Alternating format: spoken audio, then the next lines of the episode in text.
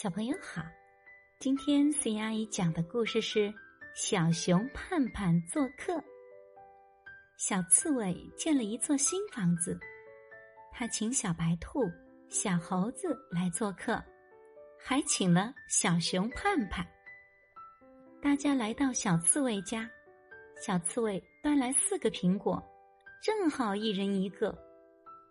可盼盼拿了两个。盼盼拿起来就吃，小刺猬只好把剩下的两个苹果分给小白兔和小猴子，自己不吃。等大家吃完苹果，小刺猬又拿出大皮球，准备大家一起来玩。盼盼却抢过皮球，一个人玩了起来。送客时，小刺猬对小白兔和小猴子说。欢迎再来玩，而对盼盼却什么都没说。小朋友，到小伙伴家里去做客，可千万别学小熊盼盼。